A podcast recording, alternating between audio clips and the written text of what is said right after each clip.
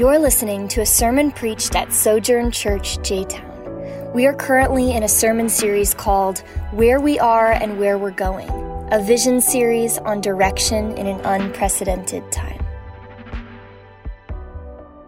So today we, we start a uh, kind of a, a, short series before we jump back into the book of Matthew. And, and all we're really trying to do over these next several weeks is just to kind of share with you a little bit about you know, what's stirring in us, what's stirring in me as a pastor, what's stirring in your staff, your elders, and, and, um, and then how do we kind of um, respond to what's kind of going on in us. So these will be uh, sort of one-offs is what I call them in the sense of that they're not going to have like a common theme other than these are just things that are, that are stirring within your pastoral team and staff team. This is not an exhaustive list. And so, uh, you know, just to kind of lay out my insecurities and my stuff that's kind of going on in me. And sometimes I feel like, hey, oh, you didn't mention this. Or at the end of this, I'll get an email and here are the five things I think you should have been burdened about and you weren't. And so I'm not, this is not an exhaustive list. There's all kinds of things we're burdened about. These are ones I just feel like are particular for our community and just want to speak into those um, over the next several weeks. So if this is your first time here, it's a great time to be here because you're in the middle of the beginning of a, a, new series as well as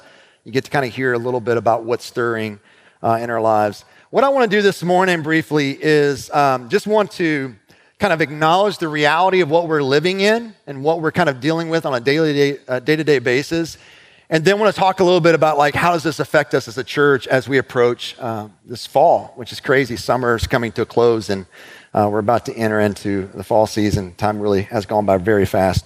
So to start us off here i'd love to just um, hear from you you know or just think about this. How many of us have ever been in a situation where we have just got to a place where we have no idea what to do. Like we are sort of paralyzed. We, we, we just don't know how to move forward. Like anyone ever been in a situation where it's just like you have no idea what you're going to do or how to move forward? So kind of raise your hand if you are. Oh, awesome. Got a, got a few of us that are resonating with what I'm saying up here. I, I thought about this over the course this week and um, I realized there's a, there's a lot more circumstances where I've been in where I have no idea what to do than what I want to admit. You know what I'm saying? It's like, I, I thought I knew a little bit more, but obviously I don't. There are three that came to me immediately when I thought about like, you know, this, this scenario.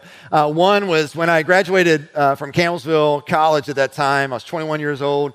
I moved up north to a, a little town called Vincent, Ohio, and, and I started as a youth minister, their very first youth minister for this church, real small kind of rural church called Lighthouse Baptist Church.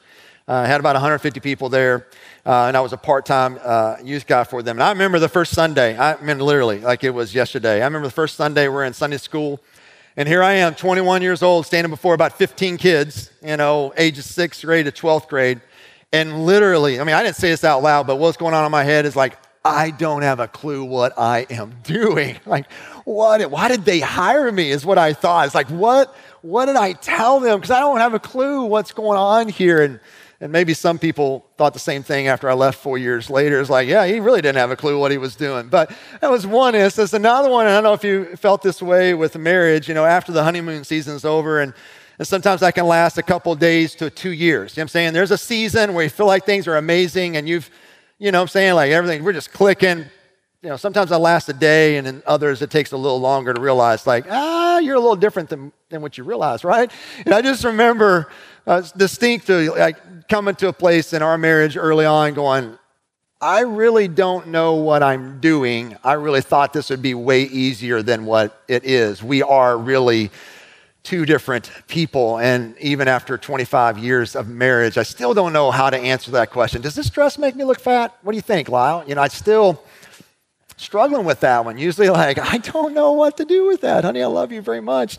Uh, another one was uh, when we first brought our oldest, uh, Michael Bryan, uh, who is headed back to college uh, this Tuesday. So I remember us when we. Um, we're, we're, getting him out of the hospital and uh, putting him in this car seat that took me forever to get in our car. I mean, it's like, goodness gracious. Oh, so much stress just getting that in there. But I remember buckling him up and having this thought like, should we be leaving the hospital?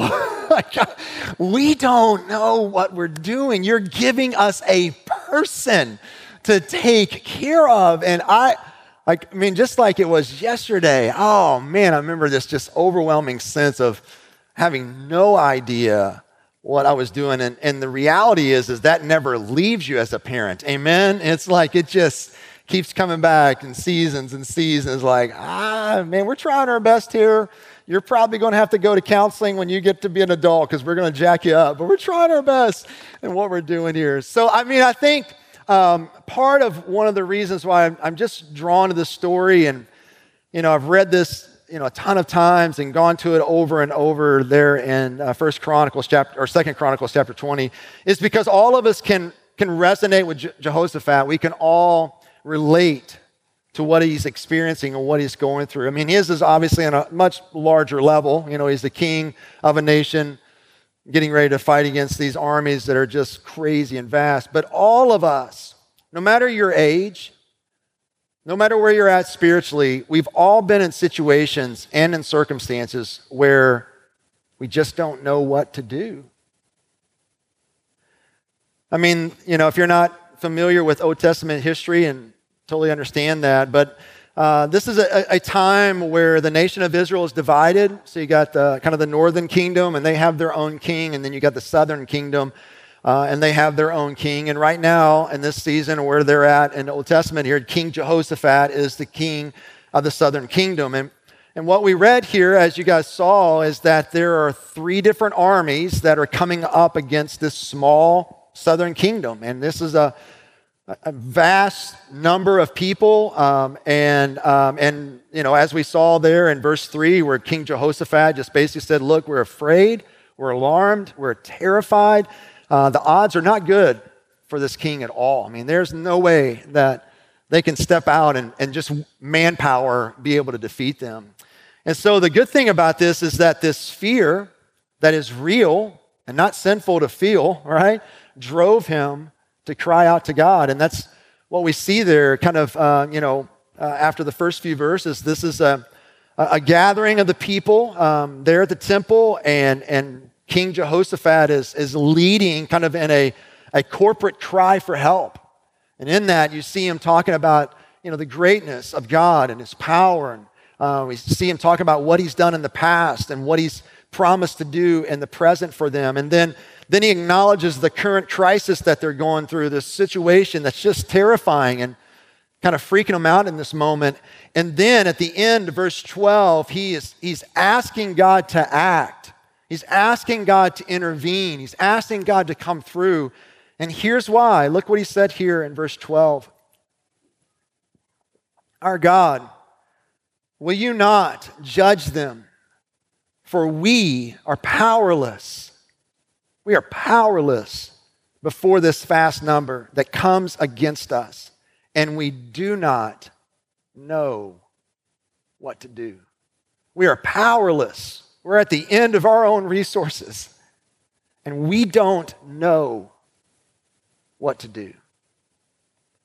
I mean, this may be a, a little bit of a stretch, but I'm just trying to use my imagination here and, and try to bring some uh, connections with what we're experiencing right now in our own culture. I think there's ways that you can say that just as Jehoshaphat is facing these three different armies, there's ways that we're, we're facing kind of like three different um, similar foes and attacks or advancements against us. And so, and when I say us, just like us as human beings, not necessarily the church at large. One is that all of us in this world are still dealing with a pandemic, and this pandemic is affecting every single one of our daily lives. All of us in this room. And this isn't just happening in J Town, Kentucky. It's not just happening in Louisville. This is happening all over the world. We are all dealing with this sort of um, advancement on us, this kind of large army of a worldwide pandemic. Another one, and I, we can probably have all kinds of threes, but I'm just, this is where I'm at. So another one is the issue of economy. Yeah, man, thank God we've, we've opened up in some way, right? We have opened up slowly.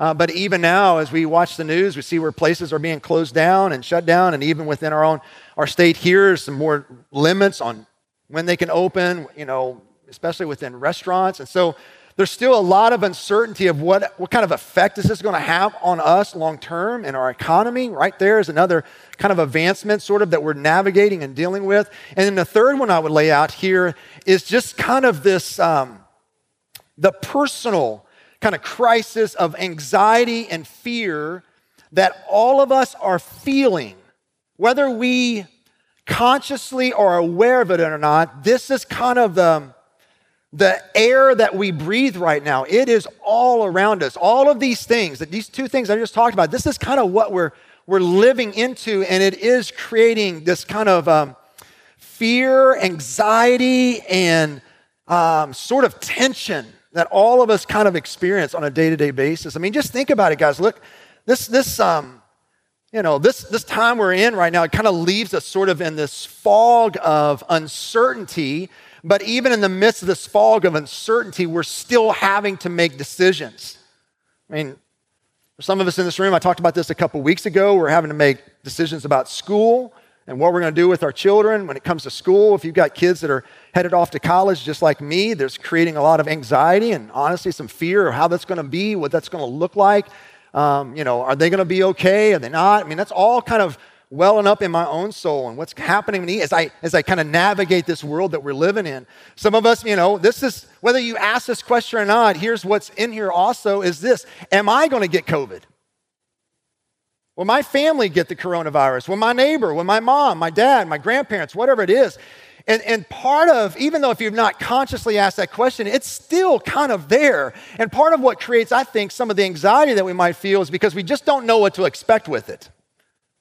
You know, if you get the, you get just like the normal flu, you know, it's like a two week period and most likely you get over it. But we've got people that have, I know people personally, they got into coronavirus and it's just been kind of like a sinus infection for them and then it's killed another person, a close friend of mine. I mean, within the same household. One child gets it, it's, it's, it's a sinus infection. The dad gets it, and we had his funeral last week. Like, this is what we're swimming in. This is where we are. Some of us are in situations where we're uncertain about our job.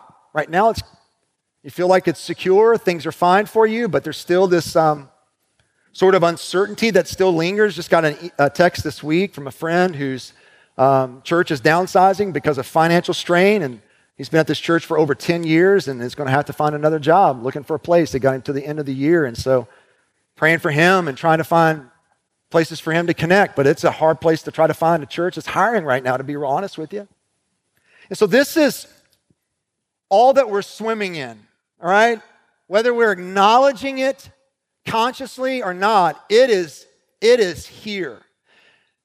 And what I'm experiencing in my own life and with others sometimes is it feels like everything's top shelf, right? And, and we find ourselves getting angry like really fast, right? And we find that our patience is really thin. I just told my wife yesterday, like, I am low on patience and that's not great for a dad or a husband or someone who pastors, right? Because my low on patience is with people. It's like, I feel like I'm right here. And I'll just give you an example of this. And even to my shame, I, this is it. I was driving out of my neighborhood this week and um, we have like a little lake there, and I was I was driving out, and I thought I saw somebody that I knew, and I just glanced over real quickly to see if I knew that person, so I can honk my horn and wave. And you know, when you glance, you, you, yeah, I, I, drifted a little over the center line. Just, I mean, I don't know.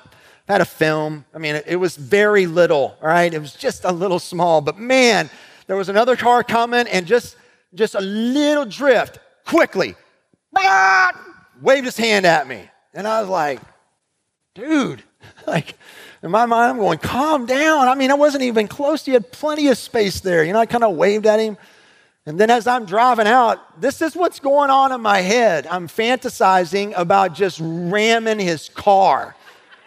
As soon as he honked at me, I just wanted to go, boom, there you go. There's something to wave at. And just back up, boom, hit him again. Like, even now, I'm feeling it in my body, right? So, like, like when I just got done, I'm literally, I thought about that for like a few seconds, maybe longer than a few seconds. I did go a little well with it. I'm going, what is wrong, right?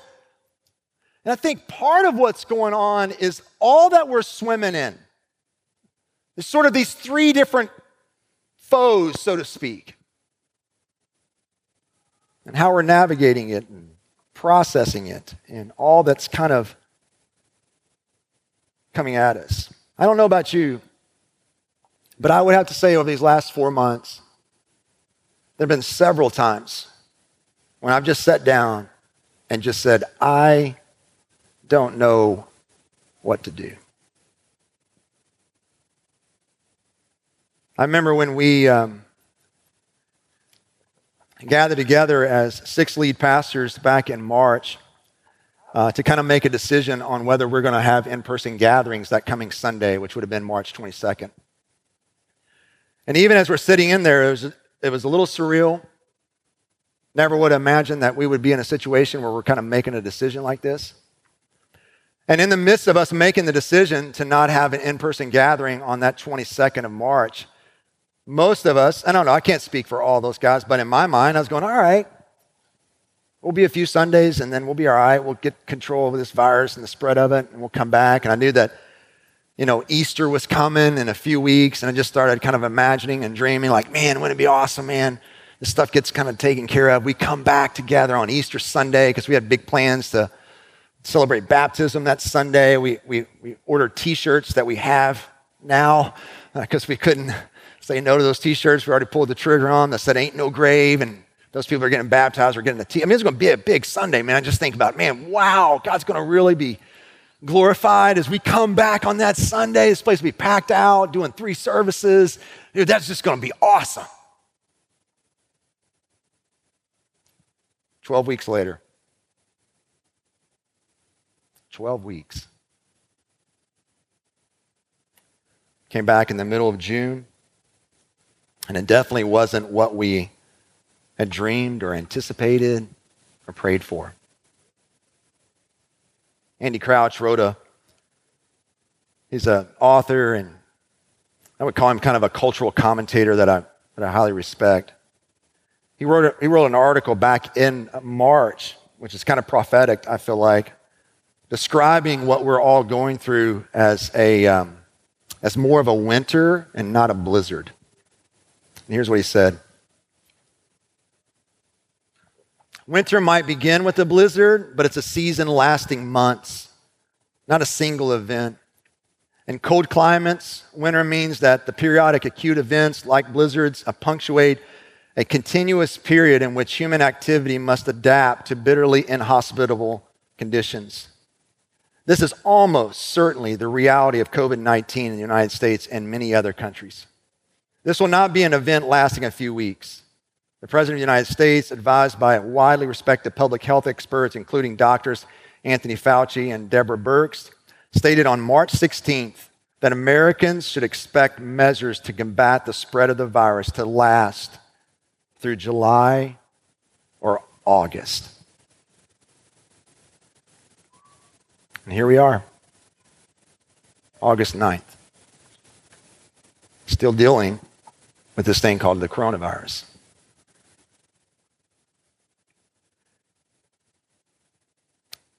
But when we're in a situation where we feel like we don't know what to do, we're acutely aware of our own powerlessness. We're more aware of how much we don't really know, right?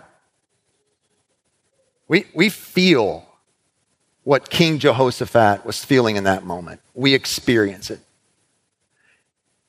But the good news is, is that this is a really good place to be.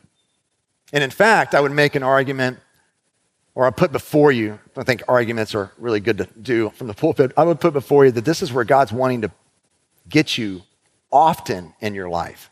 Not just a one time event, but daily, to where we recognize that we are powerless and we do not know because it's in those moments that there's an invitation for all of us to kind of realign our posture, to realign our gaze, and look to the one who holds all things in the palm of his hand. And he's got everything in control, and he is a good God. I love what King Jehoshaphat said here in verse 12.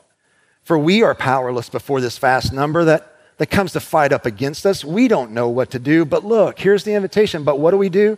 We look to you. The NIV translates it, we don't know what to do, but our eyes are upon you. I mean, this is, a, this is about a posture here. Uh, it's a, it's a declaration of trust. It's a, it's a humbling ourselves and saying we're going to put our reliance upon you, not on our own strength, not in our own power, not in some kind of, you know, clever, you know, way that we can figure out the problem. No, we're, we're setting our eyes upon you. We're fixing our eyes on the most essential resource that is still available to all of us. The most important reality has not changed, even though so much of our normal day to day existence has changed. God has not. He is in control of all things. And, and the good news about that also is that He is a good God. He is a good God who is in control of all things. So, in the midst of I don't know, in the midst of a, a lot of uncertainty, in the midst of, of just being confronted with how powerless we are, comes an invitation for our eyes, our posture, our gaze to be set on Him and put our reliance and our trust in Him. Now, that doesn't mean that, you know, we, um, I use this analogy a lot, but you guys are gracious to me, so you let let me use this and you laugh. You know, it doesn't mean we float, you know, blow up the inner tube and we float down the lazy river of God gazing on his eyes or whatever, and we don't do anything. You know what I'm saying? It's not like, well, we're just kind of waiting on the Lord. We're floating around, blah, blah, blah, waiting on God to do something. No. No, in fact, it's quite the opposite of that. If you would go and read the rest of this text, you would see, you know, once they pray this prayer, God answers to them, and there's a ton of verbs. It's like there's a lot of action, there's some doing in the process of setting our eyes on Him. There's, there's some doing and putting our gaze toward Him and waiting on the Lord. It says in, in verse 16 to march down against them. Verse 17, take up your position, stand firm. And verse 17 again, go out to face them tomorrow. So, look, we as a church, yes, and me as a pastor and a husband, a follower of Jesus Christ, are wanting to set my eyes continue on Him, to trust Him, to. Re- to rely upon Him for guidance and direction in the midst of so much uncertainty. And this posture is also a posture where we continue to move forward. It doesn't mean we just sit back and kind of wait. No, no, we're reminded that God has called us to a time like this. This is a time, God's not surprised at this, but He's called this church, this body, to a time like this we still have a mission from God, not one that I've made up. This is God's mission for the church. We're still here to reach people with the gospel of Jesus Christ. We're still here to mature, disciple people to become followers of Jesus. We're still here to send you out in order to be a loving, faithful presence wherever God has you in your neighborhood, your workplace, your schools, whatever it is. We still have a mission and we still have a community that we are called to serve alongside.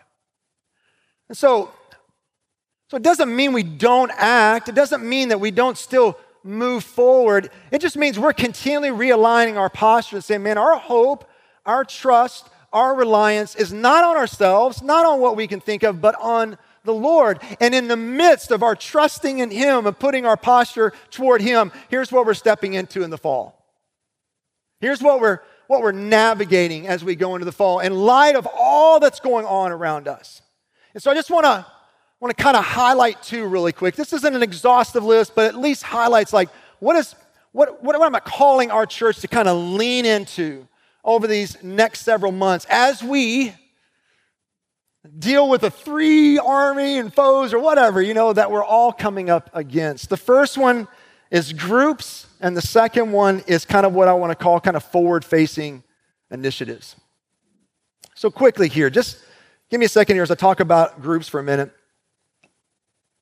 So if you would, um, if you would want to kind of name um, um, what Sojourn Church would be if it was a bird or if it was an animal, you would call it a bird. And that sounds kind of weird, but just bear with me. We've always been about kind of like the, the two wings of a bird. You know, we're kind of what we call a two wing church. Um, and this has been the get go since day one.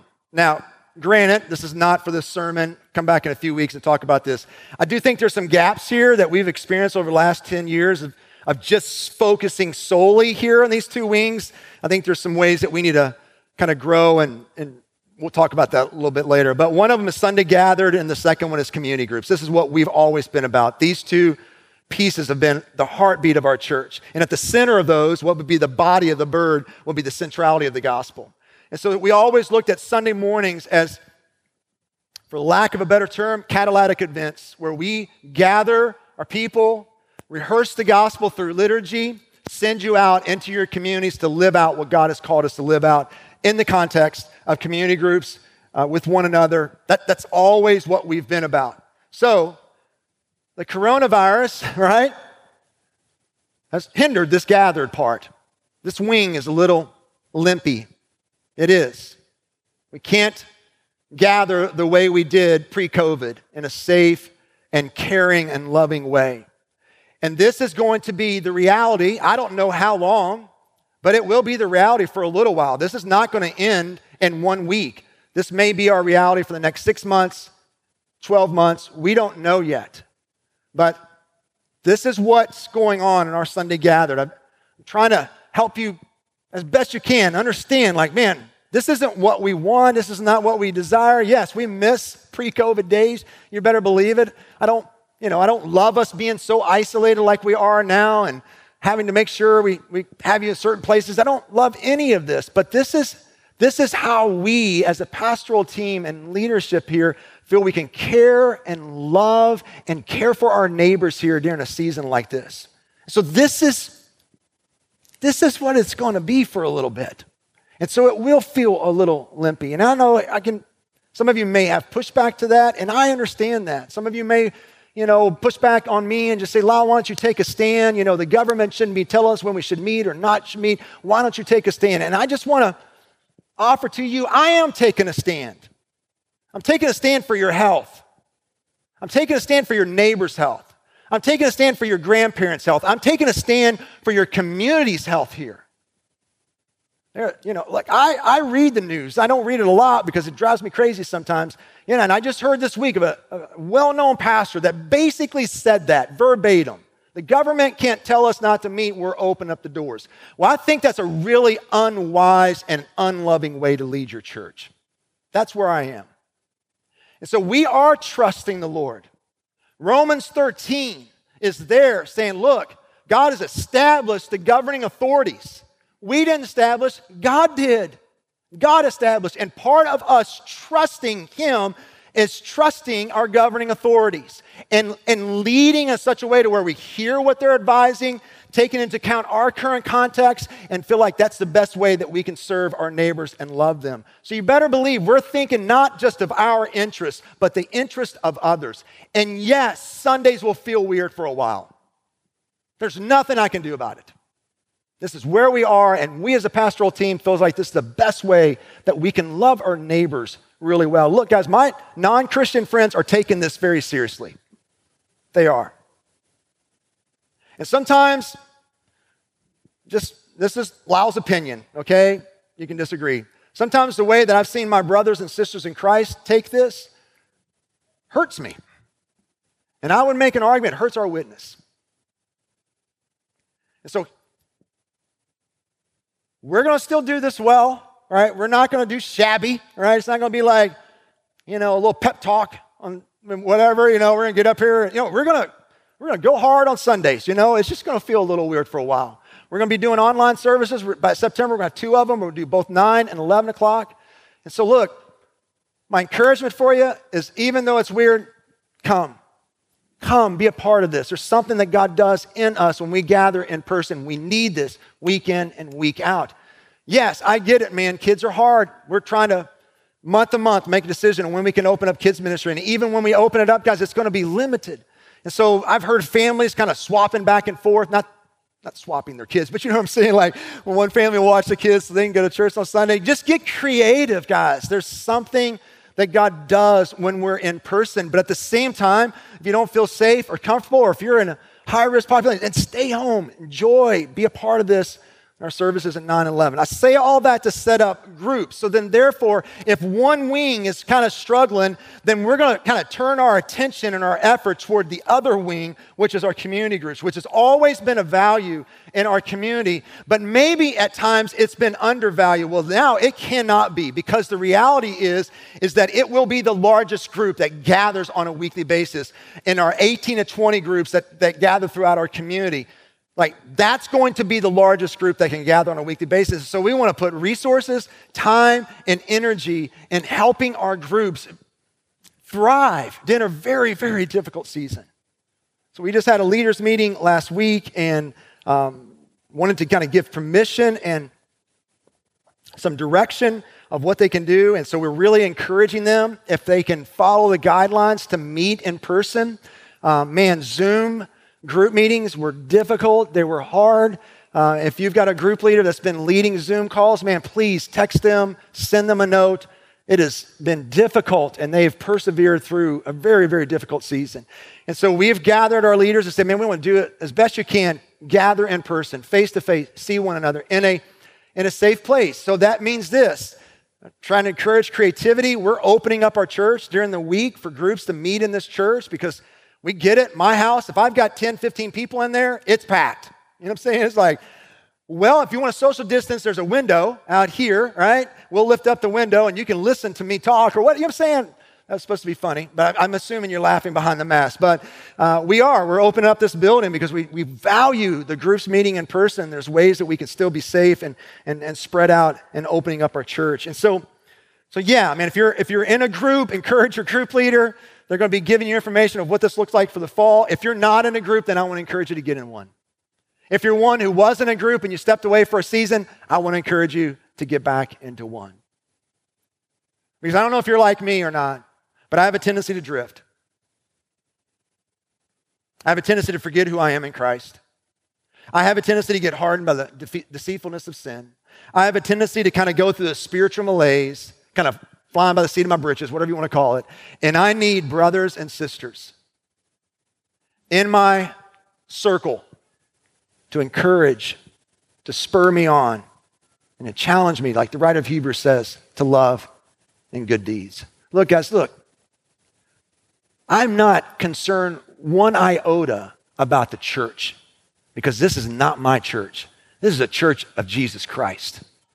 And he's been moving this church forward for 2,000 plus years, and it will be fine at the end of this virus. And in fact, I would say it can thrive, it can be stronger. How? Because there have been periods of history where you could not gather in large groups, and the church still grew and it became stronger. How? Through small groups. You and me meeting in small groups for prayer, reading of the word, encouraging one another, confessing sin together, and looking for ways to love and serve our neighbors. That's how. And so, my desire, man, is that whenever this ends, which it will, that we as a church would come back stronger. That we would come back with a depth in us, that we would come back with a resilience in us. And that's not going to happen in isolation. It won't. It'll only happen in the context of relationships where we're spurring one another on in love and good deeds. And so if you're not in a group, man, I just encourage you, get in a group. This is going to be the lifeblood of our church over the next 12 months. It really is, and will continue to be so in the years to come. Lastly, second little thing I want us to just focus on over the course of these next several months. So because there's places where our energy cannot be used um, specifically within Sunday morning gatherings, I want us to work on, uh, for the lack of better words, and I don't mean this in a cliche way, just being more of the hands and feet of Jesus in this community. So there are three things that we are working toward uh, this fall, and you guys will get more information about this and ways you can get involved. You've already gotten one of them. Uh, we want to partner with some local schools here as they get ready to start school this fall. There's a lot of needs they have. I think there's a slide that's coming up eventually when I talk here. Here are, here are things that uh, some local schools have mentioned to us that they need right now as they get ready to step in. And we're just asking you as a body over the next several Sundays in August to bring those with you. We'll have a box or some place where you can uh, put those so we can come alongside and some, serve some of the local schools here that are in desperate need of some specific supplies as they begin this weird season of schooling. Uh, we can't do a trunk or treat this year, obviously, because we can't gather over a thousand people in one place and hopefully make it safe. So we're going to find ways, if if we can do this, to where we can serve and care for some neighborhoods and and during the Halloween season. We're, we've done this before in the past, and we're trying to find a way to kind of step into this more in the coming years since we can't do a trunk or treat. The third thing we're looking to do is what we call affordable Christmas.